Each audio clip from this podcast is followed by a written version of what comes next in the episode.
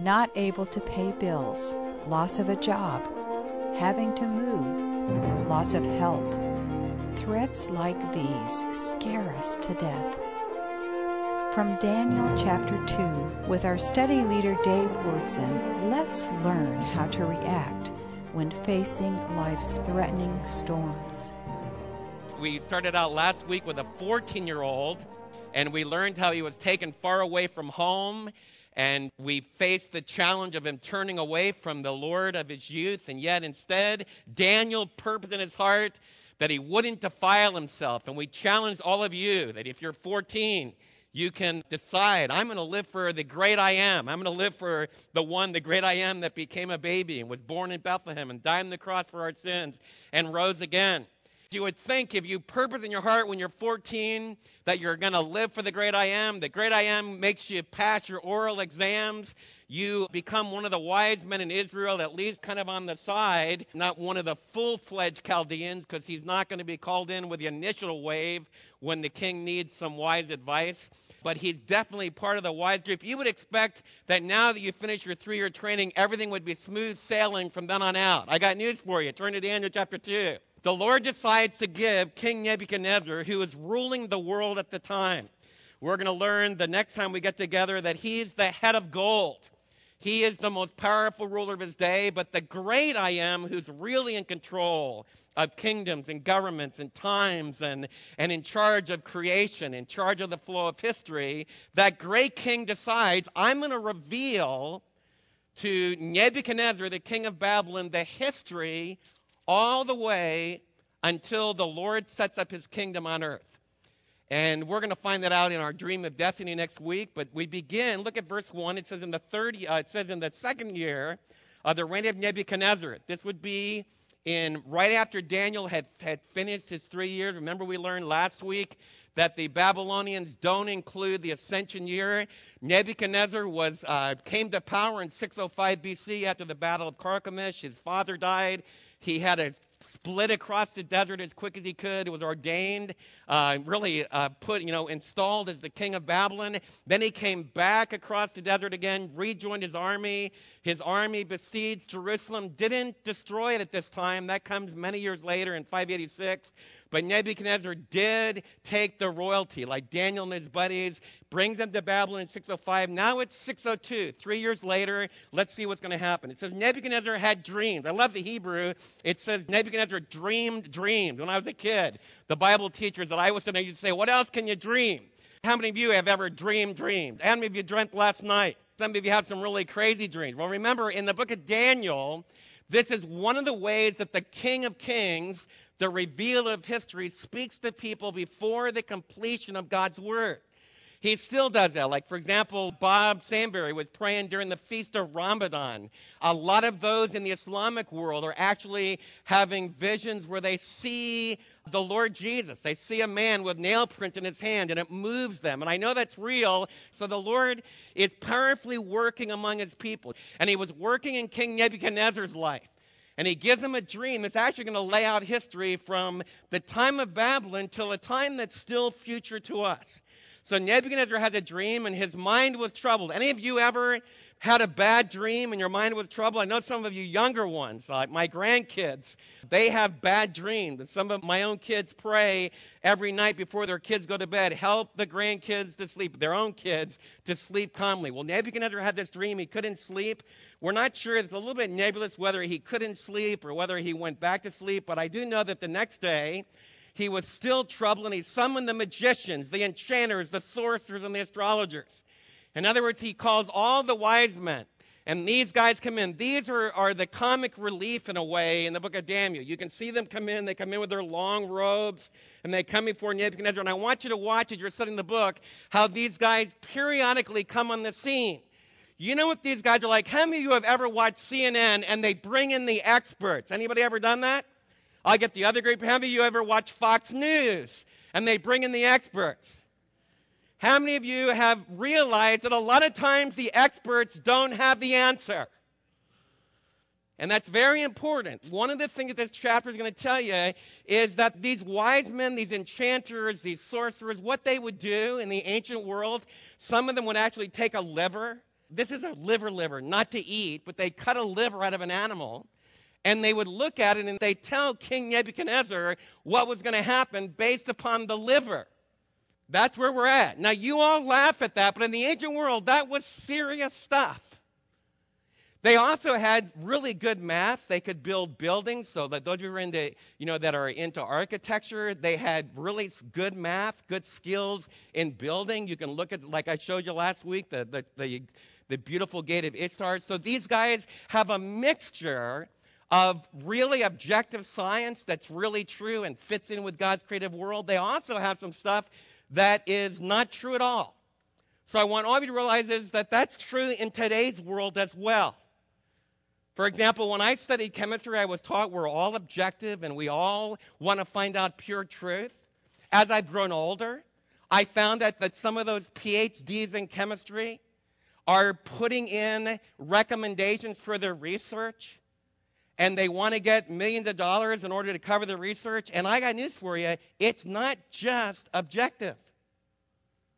So there's lots of things we need to understand. Have you ever heard the phrase postmodern philosophy?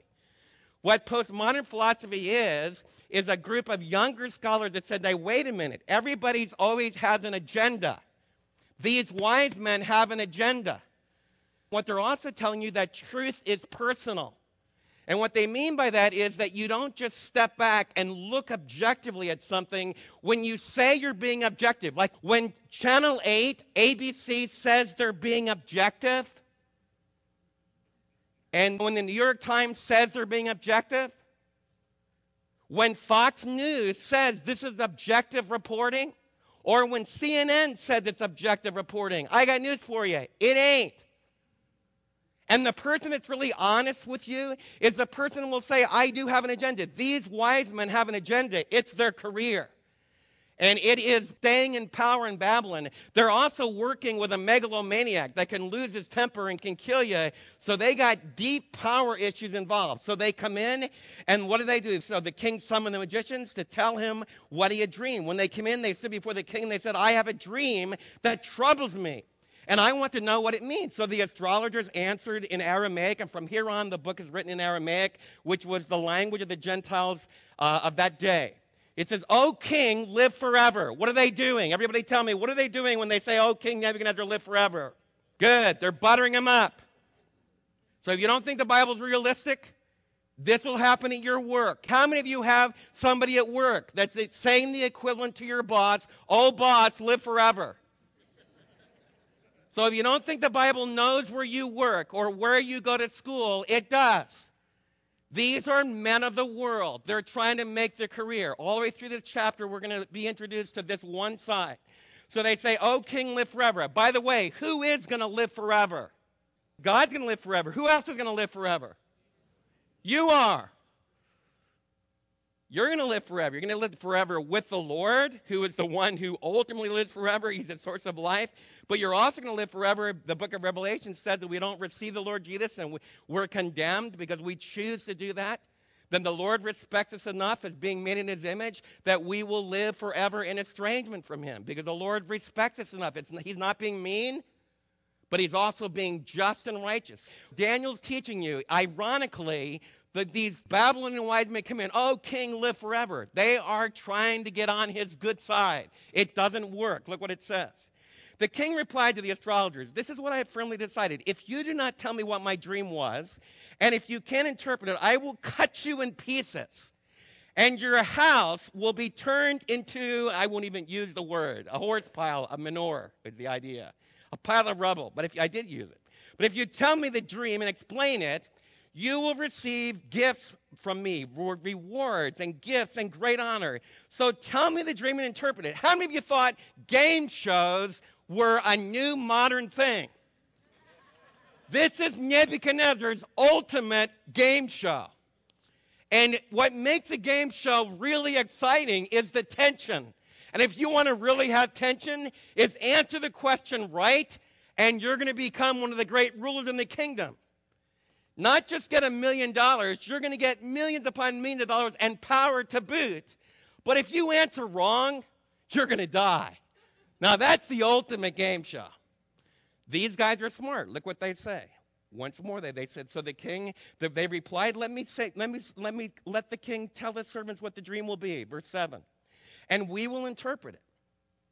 This is standard Babylonian Egyptian procedure. And all the ancient literature I read from Egypt and from Babylon, what the king does is he has a dream or he has a question, he has a vision. The wise men come in, and like Sigmund Freud, the great psychoanalyst, the king lies on the couch. And I don't think Nebuchadnezzar ever was lying down on any couch, but you got the picture. And the interpreter hears the dream. And then, in their great PhD wisdom, they explain what the dream is. Now, Nebuchadnezzar's smart. Look what he says in the next paragraph. Nebuchadnezzar ups the ante. Look what he says. He's not going to follow standard procedure. What's he going to do? Then the king answered, I'm certain that you are trying to gain time because you realize that this thing has, that has been firmly decided. If you do not tell me the dream, there is just one penalty for you. You have conspired to tell me misleading and wicked things, hoping the situation will change. So then tell me the dream, and I will know that you can interpret it for me. How many of you kids have just finished a week and a half at school? How many of you have some teachers that you're not quite sure are on your side? All of you as adults, how many of you have ever wanted to get back at your teachers. This is confession time. One of my students is very upset with me right now because of a grade that I gave them. Nebuchadnezzar was trained by these astrologers and wise men and Chaldeans from the time he was a little boy, much longer than Daniel was. And he started putting two to two together. I want you to follow the logic. If this person is so wise, and if I tell them a dream about what I dreamed during the night, if they can interpret it because they're in touch with some great, mysterious, revealing supernatural beings, then it makes sense that they ought to be able to do what? They ought to be able to tell you your dream before you tell them. It's very logical. And King Nebuchadnezzar isn't any dumbbell. He's put two and two together. He says, You guys have been feeding lies and deception. I have seen you with my father Nabonidus. And you gave him predictions about the way the battle would turn out and the way that the economy would go and whether or not there would be global warming or global freezing. Believers in our church family, you need to use your gas skillfully. You need to be green because your heavenly Father created the world. But you don't need to be scared to death today because the earth is going to get too hot. When I was a kid, the earth was going to get too cold. And I was raised where it was minus 40, no evangelistically speaking. This is very serious stuff because we've just come through decision making. So my buddies up in Nebraska, where Mary's from, instead of growing corn to feed the poor, they grew corn so you could put it in your cars. And now missionaries tell me that poor people in Africa don't have enough to eat. And that's a real problem I'm concerned about. You understand what I'm saying? One of the things I want you to realize in our church family, we need to have open, honest discussions, good science. Don't just believe. It's already been decided. Watch out for anybody in science that says the debate is over. When I was in science, the debate was never over, I was taught. Because I always need to be open up to the facts, to what's really happening. My hypotheses have to keep changing. I worked for a whole year and the last week of my experiments in chemistry, my thing blew up and it totally blew up all of my conclusions. And I had to totally rework my senior project and come up with totally different hypotheses. And my professor gave me an A because I was honest. That's what real science does. Real science doesn't ever say, don't ask that question. So be careful of the wise men of the world one of the things I want to teach you is that God is really there. He really does dwell among us. He has really given us this precious book. This book is going to tell you how history is going to end, and it is going to get really hot. But it's not going to get too hot until my Jesus says so. So I'm not afraid today. And I don't make foolish decisions because I'm afraid. This book, Daniel 2, is going to tell you how history will end. And it just whets your appetite for a much fuller revelation in 2 Peter, a much fuller revelation in the book of Revelation. So Mary and I weren't afraid to have kids. I'm not afraid to rejoice in my grandkids. And I want our church family to not follow fear. The human wise men of the world don't have all the answers. They don't know what's going to happen in the future. God does. And I want all of you to understand I am not saying we as God's children should take care of creation. We're the ones that are taking people back to the garden. Amen? And so I want you to understand that I am not saying that we should abuse the earth. I want you to have gardens. I rejoice when my older kids have free range chickens. They taste really good. You can put chickens all over your yard. When Y2K happened, I wasn't afraid. I just said, I'll go out my front porch and shoot one of Kenny's cows. I'll go out my other door and shoot a goat.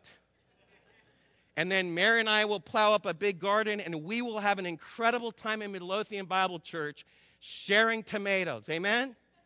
But we're not afraid because the wise men of the world don't have all the answers, but God does. The wise men hit the fan and they make the point that I want to make today he says, the astrologer answers, there's not a man on earth who can answer and can do what the king wants him to do. No king, however great, however mighty, has ever asked such a thing of a magician or enchanter or an astrologer. This isn't fair. How many of you students have ever said to your teacher, this isn't fair? Well, now the students saying to the teachers, this isn't fair. What the king asks is too difficult. No one can reveal it to the king except the gods, and they don't live among men. Boy, what a text. Does the God live among men? Everybody tell me real loud. Does the God of heaven live among men? And he became flesh and dwelt among us, set up his tent among us. And we beheld his glory, the glory of the only begotten of the Father, full of grace and truth.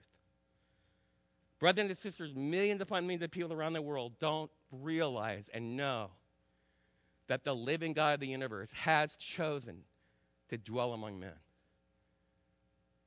Doesn't it make sense if there's some super powerful, not just some cartoon character that's incredible, but some ultimate supernatural being that's incredible? Doesn't it make sense that he would communicate with you? And what I want every one of you to know that he's communicating to your heart right now. He's communicating to my heart. As I open up this precious book, this book records it from the beginning of time. We are in the kingdom of Babylon. They worship Marduk, but what's the living God of the universe doing? He's speaking to Nebuchadnezzar. That God does reveal himself. He talks to men. He eventually became a man. You live in a world where the ultimate God hasn't left you without an answer. You don't have to live your whole life wondering what's out there. You can have the living God dwelling in here.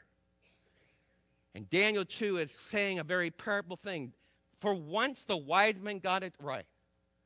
Our gods don't have the answer. It's too tough for us.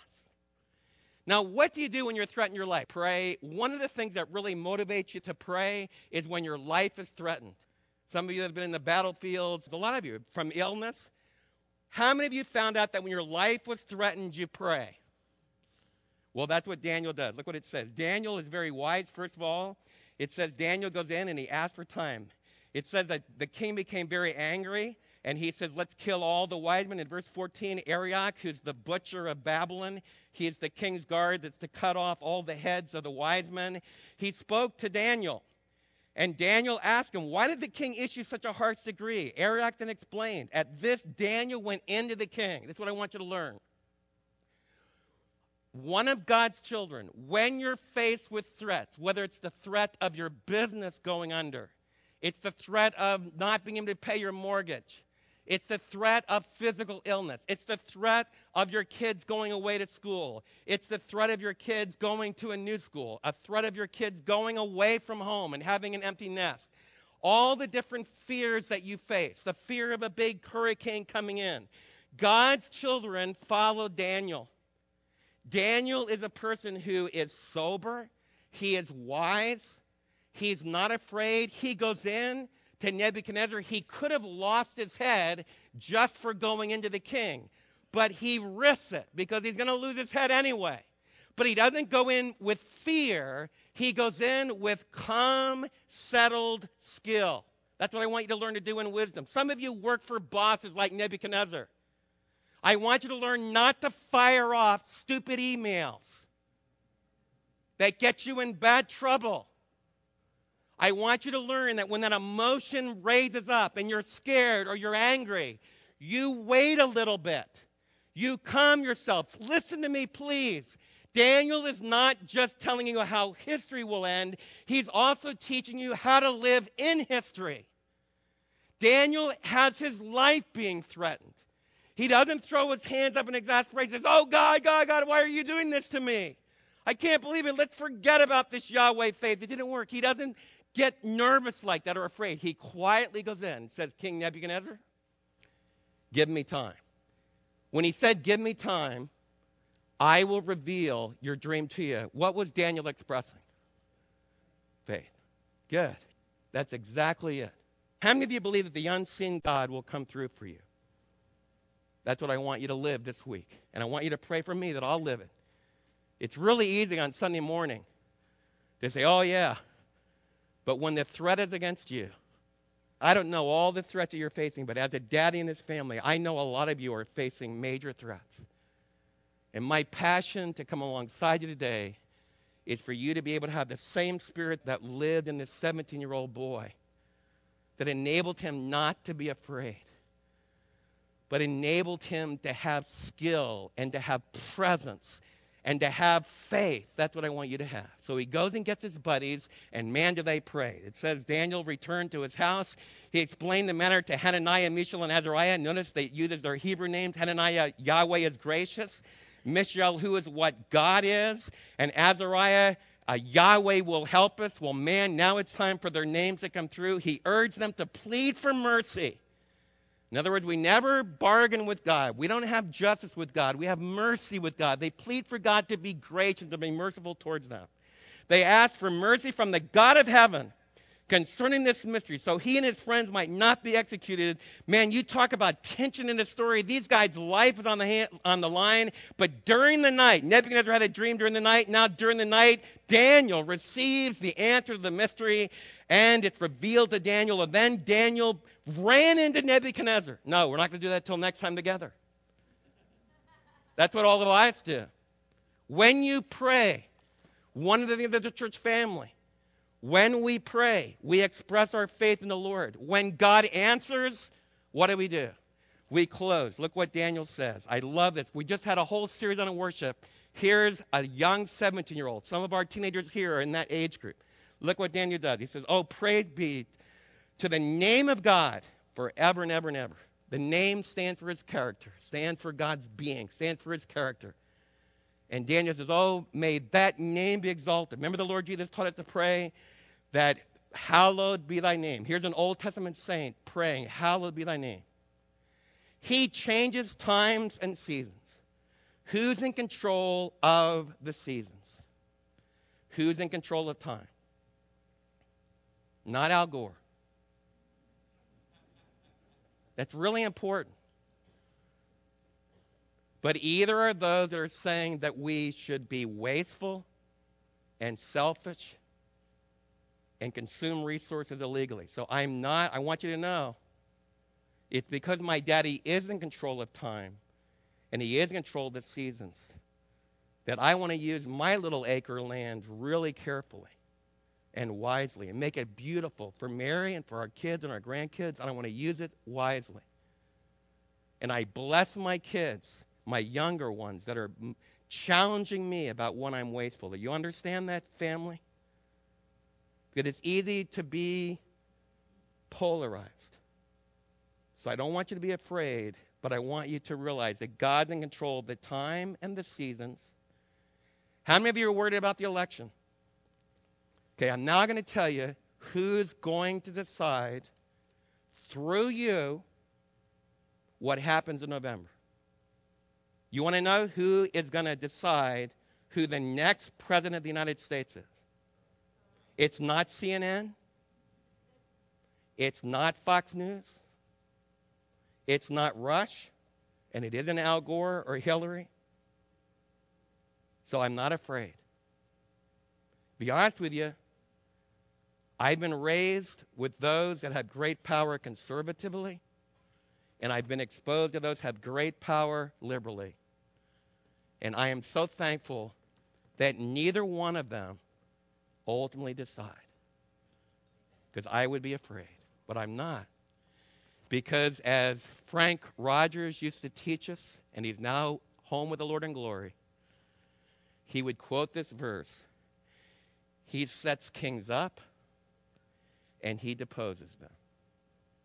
He's the one that gives wisdom to the wise and knowledge to discerning. He reveals deep and hidden things. And the deep hidden thing we're going to learn next time we get together is the destiny of planet Earth and the dream of destiny. He knows what lies in the darkness. The darkness is what lies in the future. I don't know what this afternoon holds for me. It's dark. I don't know. But my heavenly daddy knows what lies in the darkness. I don't know what the economy is going to do, except it's going to go up and down. I don't know what my health might be, but I know the one who sees in the darkness. My heavenly daddy has already looked into the future of Dave Wyrtzen, and it's okay. Because I'm safe with the Messiah that Daniel is worshiping. It says he knows what's in the darkness and he knows what dwells in the light. And praise the Lord, ultimately, those of us in Christ are going to live in the light. I thank and praise you, O God, my, fa- my fathers. That's the God of Abraham, Isaac, and Jacob. You have given me wisdom and power. You have made known to me what we asked of you. You have made, made known to us the dream of the king. Brothers and sisters, as we close today, I just pray with all my heart. My major prayer today is Did you see what rage does? Nebuchadnezzar became angry. And what did he do when he became angry? He threatened someone's life. I want every husband, as we close today, that find that there's a trigger. I want you to know why did Nebuchadnezzar become angry? Because he was blocked. Every one of you get angry when you want your way. And when you're blocked, you get angry. Nebuchadnezzar wanted to know his dream. He had put it together skillfully that if you can interpret dreams, you ought to be able to reveal dreams. But when he was blocked, he went into a furious rage that would have made him kill. Remember, I told you these wise men did have a lot of hocus pocus, but they also were the major skillful mathematicians and architects and those that knew economics and those that were at the, at the cause of Babylon rising to power. It would have been crazy to kill all of these wise men. That was not the will of Yahweh. But anger was going to do that. Husband, your anger is going to tear your home down. Wives, if you're angry, and maybe you don't express it like your husband does in flashes of rage, but you have a slow distance.